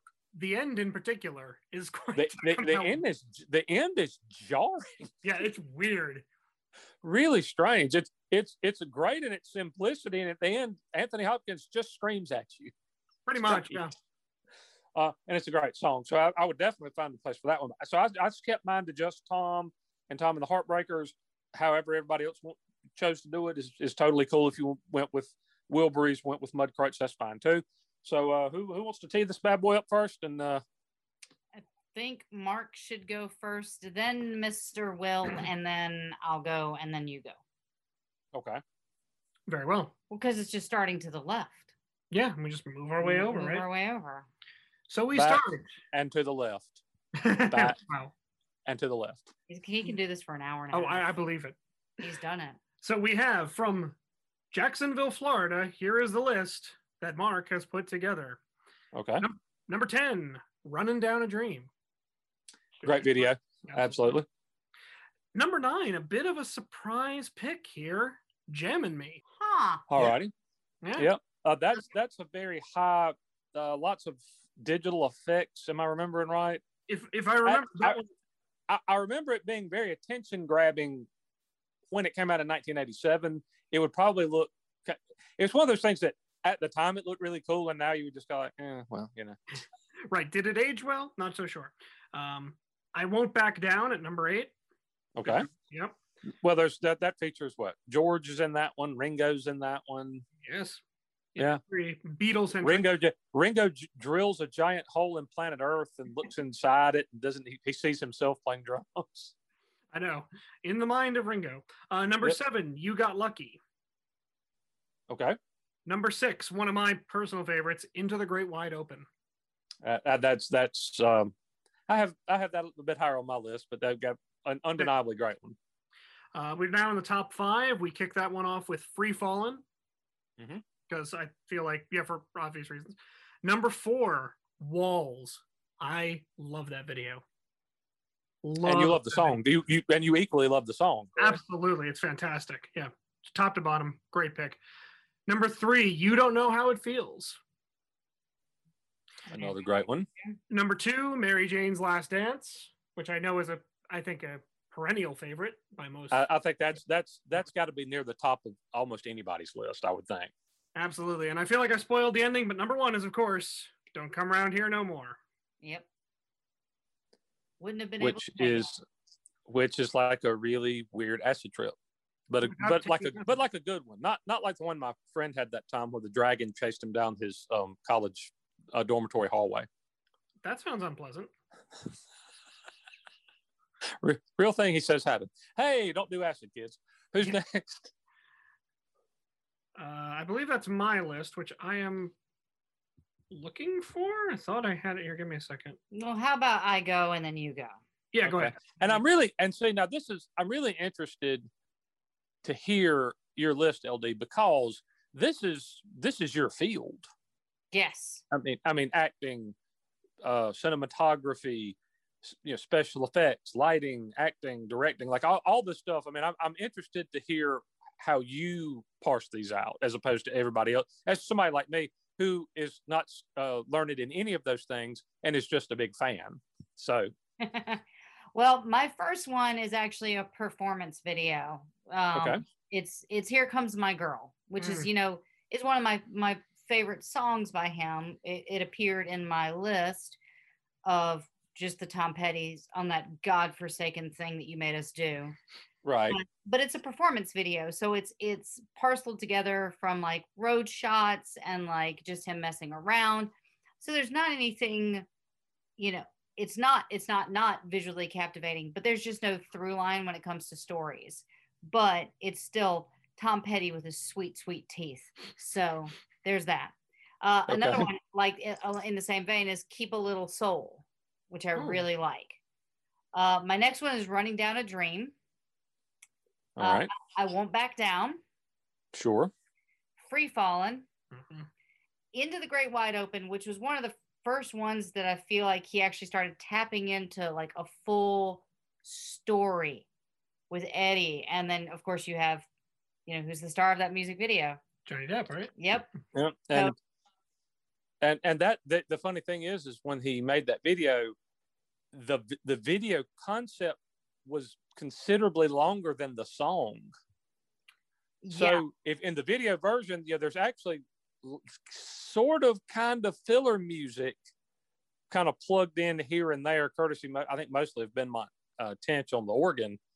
And I think they actually repeat the chorus like an extra time because the video is like seven or eight minutes long and the song is like four minutes long. Mhm. Yeah. So and they, they do to, that to, fit- sometimes. to keep the song going that long, like they had to pork it up a little bit. Yeah, they do that a lot of times. As like we were watching the video for Love is a Battlefield, Mhm. and they did the same things. They would like loop the intro so that she could have that dialogue with her parents. Right. And so like they'll they'll do that from time to time so you can work in story arcs as well. So it's not it's not that weird, but when it comes to like actual storytelling, I think that uh that artists had really started to hit a stride and, and understand that you're not just like here's a performance video. It's like he- I can create an entire story. Think about Mm. like when you're thinking about Michael Jackson, you might think about, you know, a concert that you went to if you were lucky enough to go to one of his concerts. But in the end, when you think of Michael Jackson, when I say smooth criminal, what are you thinking of? Him doing that lane thing. Yeah. The music video. You're thinking about the gangster. I think about the music video. And um, I saw an interview with Tom where he discussed this video. He said that people, there are actually people who approached him about making a movie out of it. Oh, wow. because it's a great story. Yeah. It Yeah. really is a great story. And it's a great story song too. And that and the video goes along with that. So the uh, the next one I did shouldn't be a shock. It's Handle Me with Care because Yeah. yes, it is a performance video, but again, it's it's got the great Roy Orbison Mhm. in it, and it really does have that great trade off of vocals. So I, I do And- love it. And it and it and it has basically the equivalent of like the Beverly Hillbillies jalopy with that sweet traveling Wilburys emblem on the door. So how can you go wrong with that? Exactly. So my next one is you don't know how it feels because I am a sucker for a rotating chair. Okay.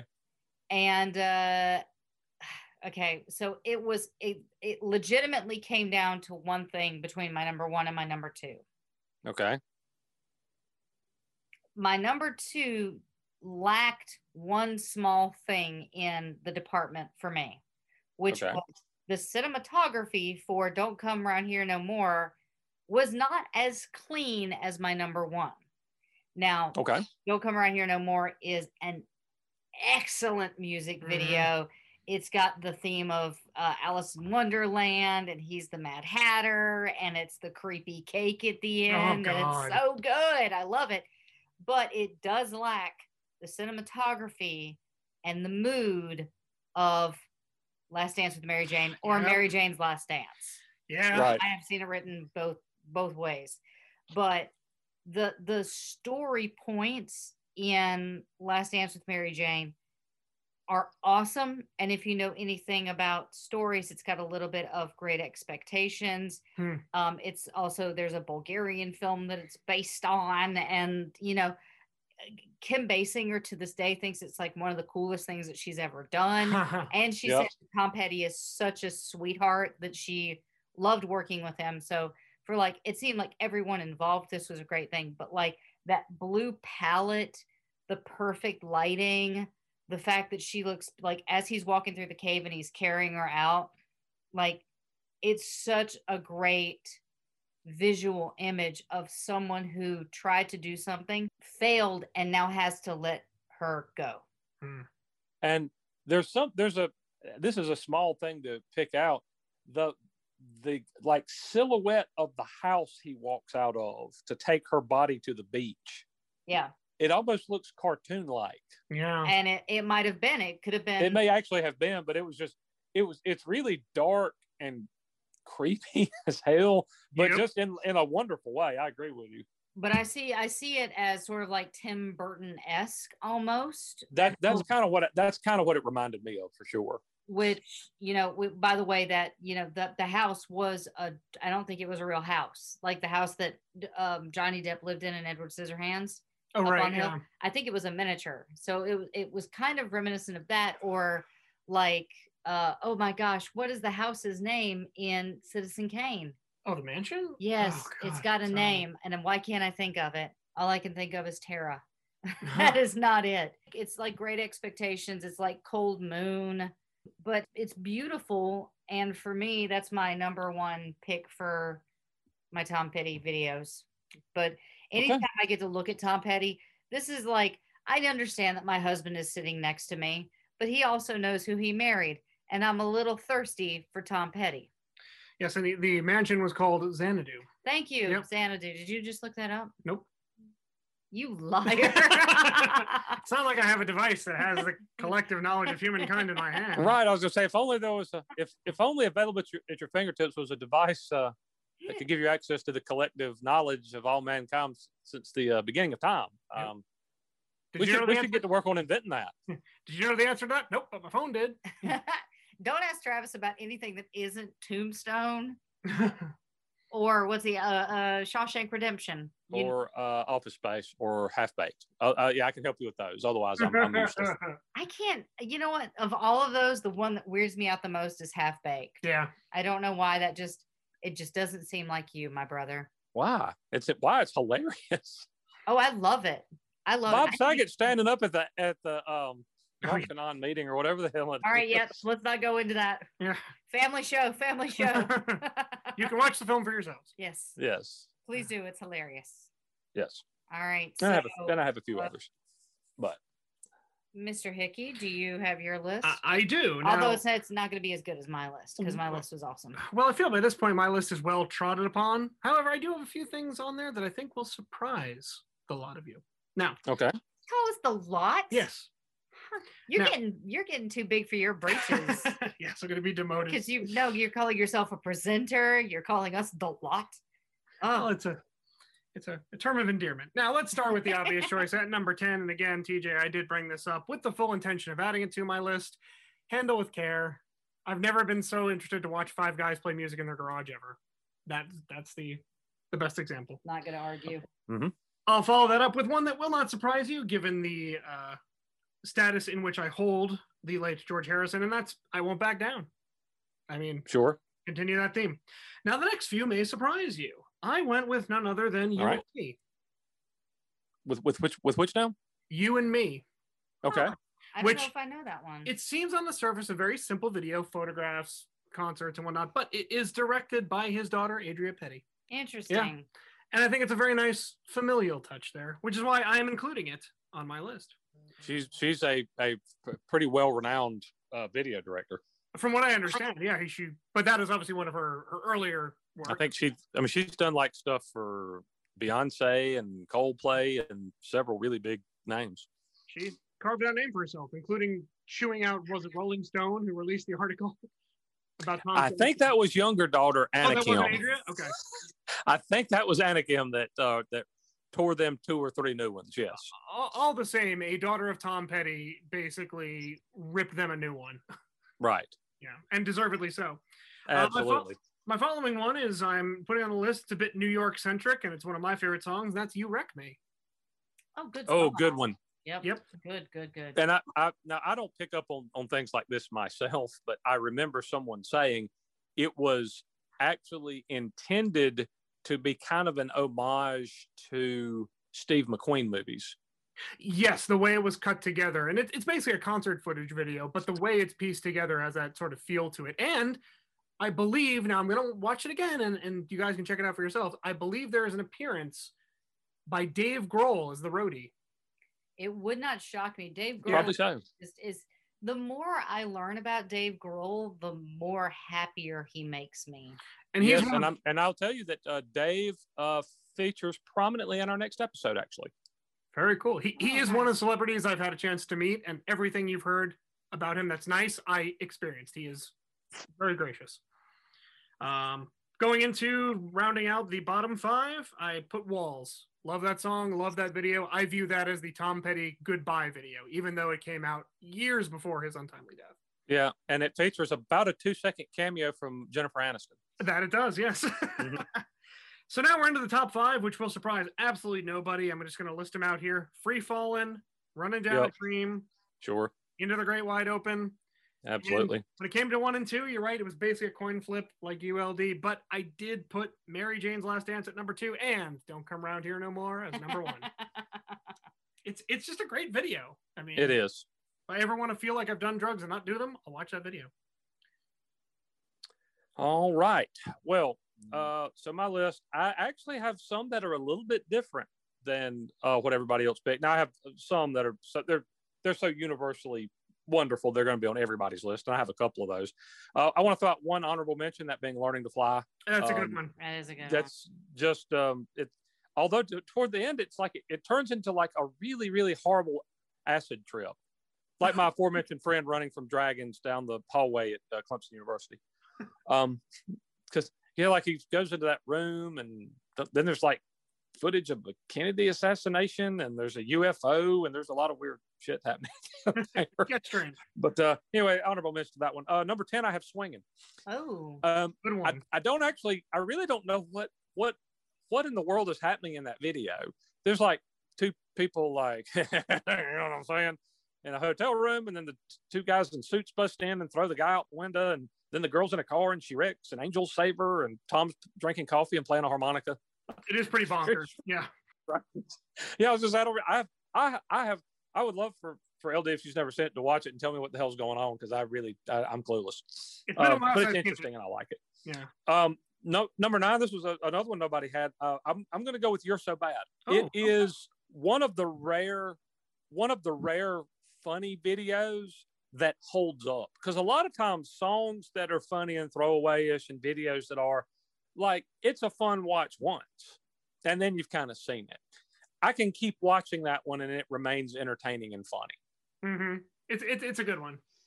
and it's a fun and it's a funny song too i mean it's not it's not a Weird Al you know comedy song but it's just a very humorous song that i've always really liked a little gem from the um full moon fever album but i've got that one at number nine uh number eight i put you got lucky that was the one where they kind of broke the mold actually putting a, a prelude on a video where, where apparently nobody had ever done one before and that was kind of the the what launched them uh, in in terms of being video artists because that was like a treatment that were it was basically like reenacting Mad Max. Yeah. Up next, I've got Running Down a Dream, animated, uh, but it's a great video. I think it was on everybody's list. Free Yeah. Falling is next for a lot of reasons. This is the one time you'll hear me note something like this. At LD, are the costumes good? It seems like they are I would say on a production level, they're not for bad. 1989. They're not bad. The Okay. thing is, I'm I'm I got really spoiled.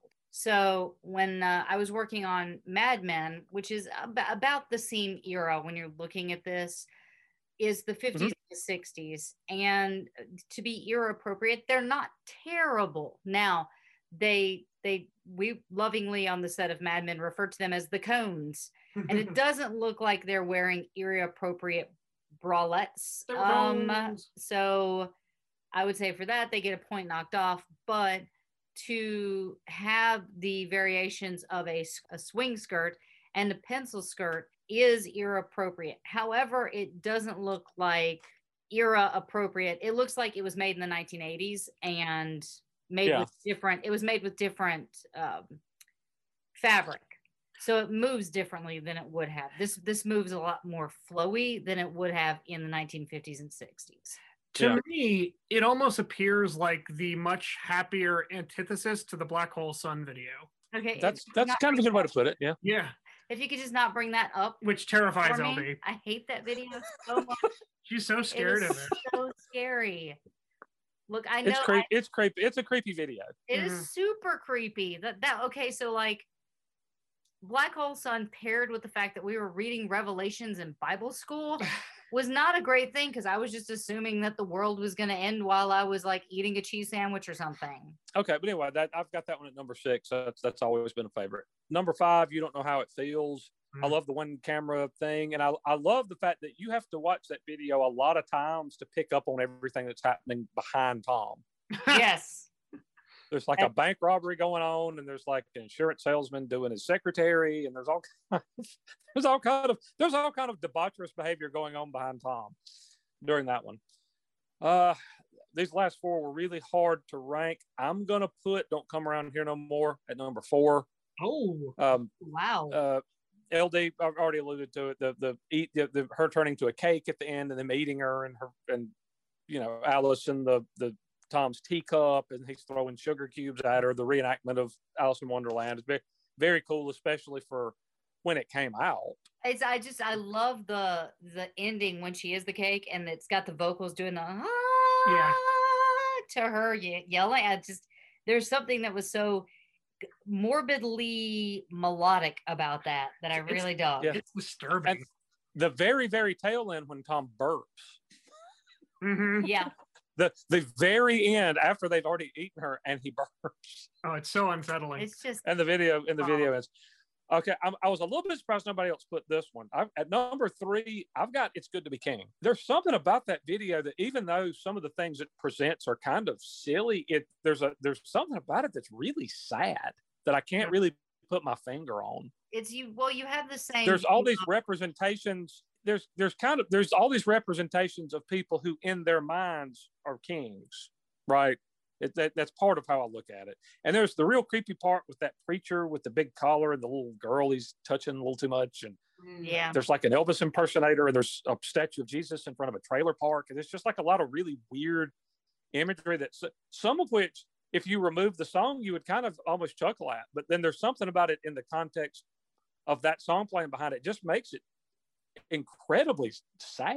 Now it, that's the one that's in sepia tone or black and white right um no, it's it what's it's not it's not black and white.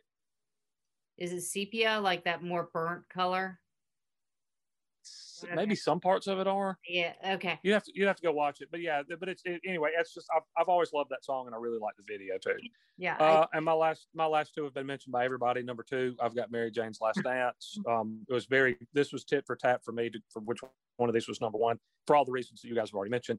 And the number one, Into the Great Wide Open. Uh, I think that is just a spectacular piece of storytelling. It's almost a miniature movie. It's Mhm. got Johnny Depp. It's got Faye Dunaway. It's got Chynna Phillips. It's got Matt LeBlanc. It's got Terence Trent D'Arby for crying out loud. and I love how they keep cutting back to Tom, and it's like he's the the wise, all-knowing storyteller that's reading you a book or something. There's some which which seems very much like who Tom Petty actually was as a human being. it's, it's true. Um, but anyway, I just I, I, I think that is just it's it's a, an absolute masterpiece, and that I've got that one at number one. Excellent. Well, how do you feel about yourself right now for making us do this? I don't hate myself nearly as much as I did um, in the first part. I was I my, my opinion of myself has improved. I was really down on me for making us do that. Never make me do that again. I swear I will hop on a plane and punch you right in the nuts. I would almost rather you fly on a plane, arrive in South Carolina, knock on my door, punch me in the nuts, then turn around and fly back to California, then make that list up again. I would rather you spend all that money on airfare. I'd rather take one to the junk for the team so that that's we're all spared the pain of having to tackle that that that maddening exercise ever again. Never do that again.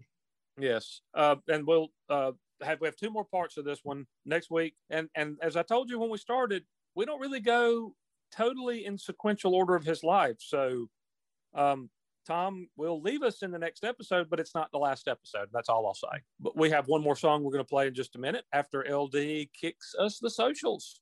All right. So if you think that we're doing a fantastic job and you'd like to throw a coin to your Witcher, uh, you can do that at patreon.com at patreon.com backslash rock and roll heaven. You can find us on Twitter at rock and roll LT. Our Instagram is rock and roll heaven LT. We hang out a lot out there. So if you want to have a good time, we're uh, mainly on Facebook and Instagram. Our Facebook is rock and roll heaven pod. Still not saying our website. And you can email us at rock and roll heaven lt at gmail.com. Please reach out. Uh, let us know what you guys are thinking about the episode so far. Uh, engage with us and uh, and let us know you know what what your choices would be for any of our discussions. We're very interested in seeing if some of you guys take on that first one like we did before. And uh, you know, just to shoot us Ab- an email or yes, absolutely. That part of the reason we do this is because we would like to know what your opinion is of our list, or we'd like to see, you know, what what you would put together. So absolutely, please send email them, post them on any of our socials or, or whatever. We'd love to hear from you. Yeah. And uh, make sure while you're at it to check out all the other awesome Pantheon podcasts at pantheonpodcast.com.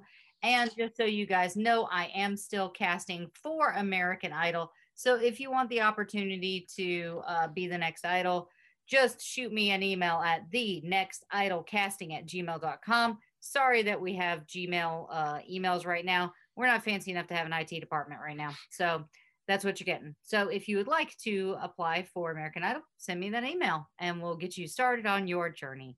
And that's it. That's all I have to say. Oh, I guess I can say goodbye.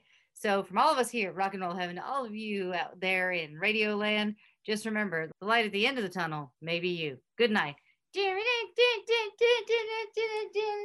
Light at the end of the tunnel might be my bullet. It could be. Come on, I was, I was quoting Aerosmith. We're not doing an episode on Aerosmith. Yeah. No, they're still All of them are still Speaking all of them are still alive. Yeah. Well, anyway, I love you guys. Have a great week. We'll catch you on the next episode. Mr. Will, would you like to say something to the audience? Absolutely. Thank you for being awesome. Thank you for our write in contributors. And thanks for listening. We'll be here on the next one. Join us. Big Thing With that the- we're doing. it's it's a podcast.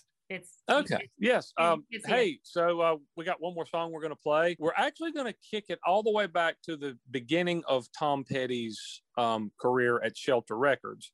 We mentioned that the first single he put out was Breakdown, but we didn't play it when we did it because I wanted to play it now, but I don't want to play the version that was on that album. I want to play the live version from the 1985 Pack Up the Plantation live album because it features a great Tom Petty quote, that being, You guys are going to put me out of a job. Your Petty is almost as good as your Dylan, but not quite. yeah. Or I Yeah. thought he was doing Dylan. I was doing Petty. So we're going to sign off from Rock and Roll Heaven with a live version of Tom Petty and the Heartbreakers Breakdown.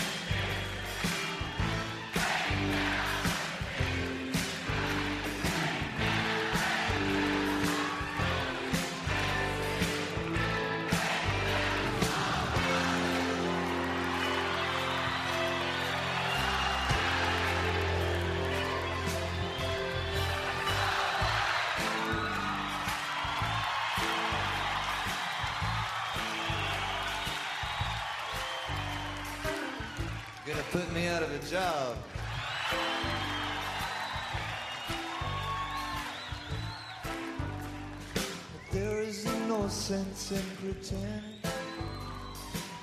Your eyes give you away. And something inside you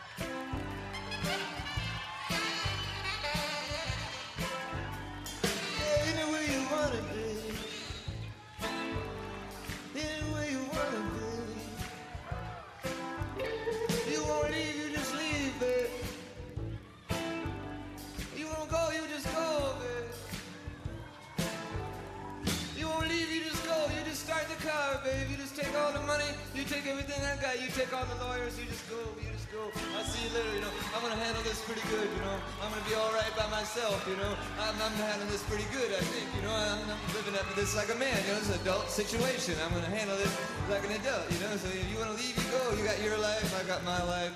Honey, if you want to go, it's just all right.